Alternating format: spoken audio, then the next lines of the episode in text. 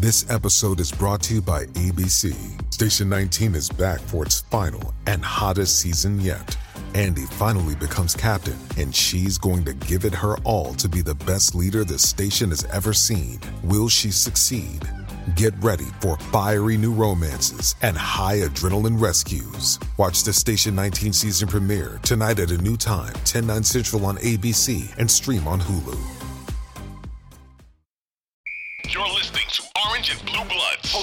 EJ Stewart and Tommy Beer. Let's get to it, New York. The roadmap to the Knicks 2023-2024 season is set as the NBA releases the schedule for the upcoming regular season. So the Knicks begin uh, opening night at home on October 25th against the Boston Celtics. That will be a nationally televised game on ESPN.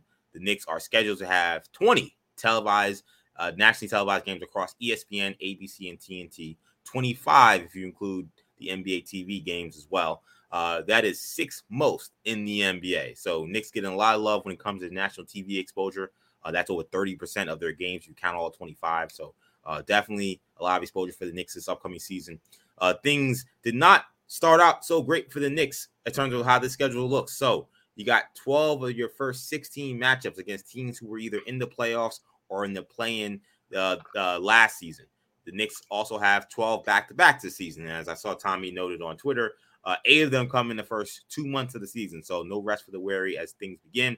According to Ian Begley, the league average uh, for this season is nine back-to-backs for opposing teams or other teams. So Knicks have a higher number of back-to-backs than the average number for the rest of the league. So interesting note there. Also, Matt Moore of the uh, Action Network pointing out that uh, New York will have just eight games where they will have a rest advantage over their opponent, meaning they'll come off a one day rest and the other team is playing a back to back, or they'll have four days rest and the other team has two days rest. There's only eight instances of that over the course of the 82 game season. That is tied for fifth fewest in the NBA. By comparison, the Celtics, who Knicks play opening night, uh, have the most rest advantage games uh, over their opponent. They have 16 of those matchups over the course of the season. So, Tommy, initial takeaways from the Knicks schedule release.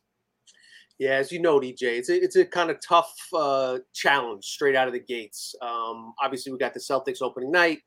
Um, then you got the Hawks, Pels, back to back with the Cavs, um, a, a home away. You know, one of those series. Then you got the Bucks, Clippers. So th- that that initial stretch is really difficult. Um, you mentioned a lot of back to backs up early on. Then in early November, things get a little bit easier. Um, you got the Spurs, Hornets, uh, Celtics, Hawks, and then the Wizards, Hornets uh, again. So that's a you know kind of a, a little bit of an easing. Um, you know, a lot of the ways coaches like to break it down is it basically into you know that the NFL will do four game. You know, how do we start our first four games? You know, break into three, four game. You know, kind of quadrants, four game stretches. A lot of coaches do the same way, twenty game, 20, 20. Um, so it'll be very interesting to see kind of how the Knicks start off. Um, uh, you know their, their first 10 games can they get off to a solid start can they get seven to three you know probably settle for six and four we'll take a, di- yeah. a, a, deeper dive into the, the, the actual games themselves maybe do a little um, mike and the mad dog win loss win loss yeah. win win win type thing yeah. Um, once we get closer to the season. But um, I'll just say this: uh, yes, the season's difficult. The, the start of the season, the schedule is difficult, but I think it's less important than in years past that the Knicks get off to a blazing hot start.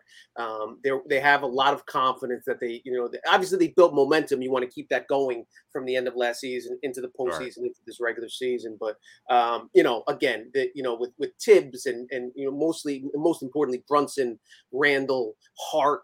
Um, you know Barrett. These guys have, you know, uh, you know, more so the, the older players have a proven track record um, there's there'll be less kind of fear mongering and, and just kind of craze from Knick fans if for some reason they're um, you know six and seven, six and eight through 14 games, something along those lines. Obviously not the ideal scenario, but I think the Knicks, as currently constituted, are more able, more capable of bouncing back, as we saw just last season, um, than certainly teams have been in years past. Yeah, I think I've been kind of hinting at, I'm not stepping away from it, that I think the Knicks will get off to a really good start this season, in part because one, they have a lot of continuity. Two, yep. um, they essentially are a team that has the same coach over the last four years, so continuing uh, that continuity. So, like, I, I, think the Knicks are in a position to actually come in and play, play pretty well. So when I saw the schedule come out and it was a little more tricky than I expected, a little annoyed by that, only just because I thought, hey, the Knicks got some uh, easy, they got an easy schedule to boot. They would come in and kind of just maul some teams and maybe get off to a quick, you know, 13 and 5 or, you know, a 15 and 6 kind of start. So the, there's some really good teams here that they're playing to start the season. Of course, you got the Celtics on opening night. Uh, then again, Hawks, Pels, Cavs, and a, home and home, Bucks, Clippers. That's how you start the season.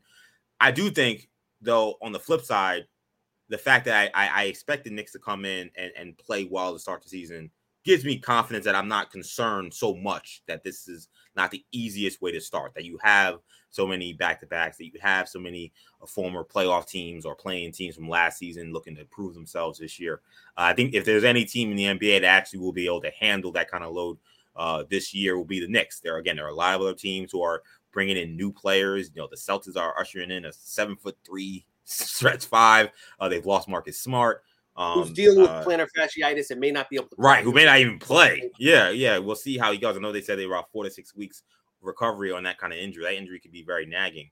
Uh, the Heat potentially could be bringing in a Dame Lillard by the time this all starts. So you got other teams, uh, Sixers, of course, new coach, and then all the other chaos that they're dealing with. So some of those teams in the East, uh, they're dealing with things that are, are not going to maybe make the first few weeks easy. I'm not saying those teams are going to fall off the face of the earth, but I think the Knicks coming in, you've only lost Toppin, you add Donte DiVincenzo, everyone else is the same. You got two players playing uh, two key players playing international ball in, or three, I guess, technically kind of Hart with Brunson, uh, Hart, and RJ. Those guys will come in, uh, hit the ground running. I think Knicks could be in for a good good start to the season. So tough early games, but I think the Knicks will actually uh, comport themselves pretty well early on.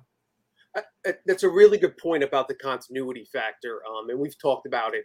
Um, NBA.com uh, broke down the percentage of minutes played by rotation players carrying over to the next season. So, um, as you know, Obi's really the only rotation player no longer yeah. on the team, um, being replaced by DiVincenzo, who, as we know, has a is very familiar with Brunson and Hart. So it's not yep. like you know, and he's the type of guy that can kind of get in where he fits in. Um, you yeah. ask him to do a number of things. He's not a guy that's ball dominant. He's not a point guard that's going to you know figure out how to run an offense.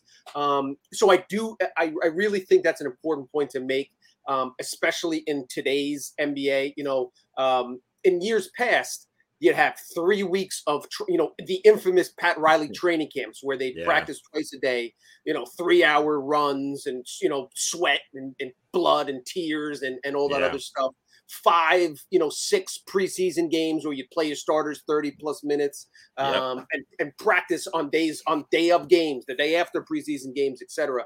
Um, that's no longer the case. You know, it's uh, so so that continuity is more. It's like the NFL.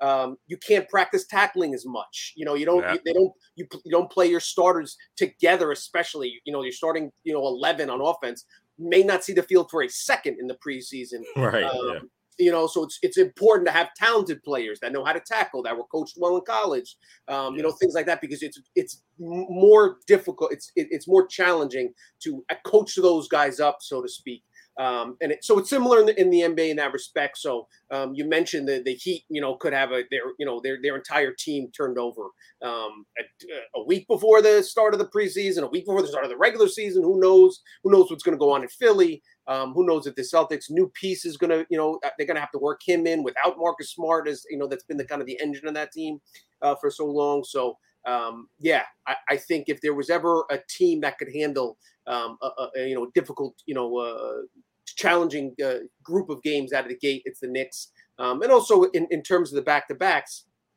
we know Thibs has been reticent to go past the nine man rotation to yeah. reduce those guys' minutes. Maybe this is the year where you know the Knicks analytics guys get in his ear and say, "Listen, Fingers crossed," you know, and it may circle back to something you've talked about often. Do they extend him bef- prior to the start right. of the season? Maybe that gives him a little bit of insurance. You know, listen, Thibs. You don't have to, you know, you know, uh, win November. Let's let's focus on winning April in the postseason and things along those lines. So obviously, something we'll keep an eye on and something we'll talk with you guys about uh, early and often.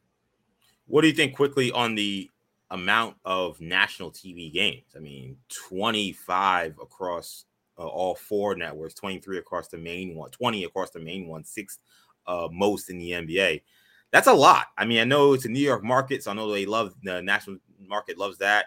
but I didn't even expect I think that many national TV games with Knicks. The Knicks got plenty of uh ABC games as well, where they'll be you know really featured as a solo act. You know, you got a Heat national TV game, a Laker one, a Boston one. So what do you, what do you think of so many of the national slates for the Knicks this year? Yeah, I think, and that's the important part because the Knicks have like had games, national, a lot of national TV games on their schedule before, but a lot of it's the late TNT game or uh, yeah. you know an NBA TV game. Right. Those, those standalone ABC games, like those are the ones that you know tell you that you've kind of reached the upper echelon. Um, and yeah, and to be honest, I'm not overly surprised. Um, the Knicks uh, uh, are, I think they finished with the you know you know top 15 best record in the NBA in terms of defensive efficiency. You know uh, when the, when you combine the East and the West. So um, and then and then you so they're a good team and then you factor in the New York market, obviously. Um, NBA wants to have LeBron's game at the Garden, his lone trip to the Garden. You want that on national TV. You want Steph on national TV, where he broke Ray Allen's record, where he scored 54 and kind of put his uh, you know name uh, on the map, so to speak, saying that, yep. that he's here to stay. Um, you know, uh, so so those are the type of games um, that the, the NBA essentially is looking for any excuse to uh, to to showcase one of its you know the world's most famous arena, one of its elite venues. Um, so the Knicks being good, having a stud in Brunson, um, an All NBA player in Randle, and uh, you know, and, and, and, talented roster around those guys. Um, you know, let's uh, let's hope now the Knicks show up, and, and you know those games are important games for the second yeah. half. Knicks, you know, stay near the top end. Yeah, last time Knicks had this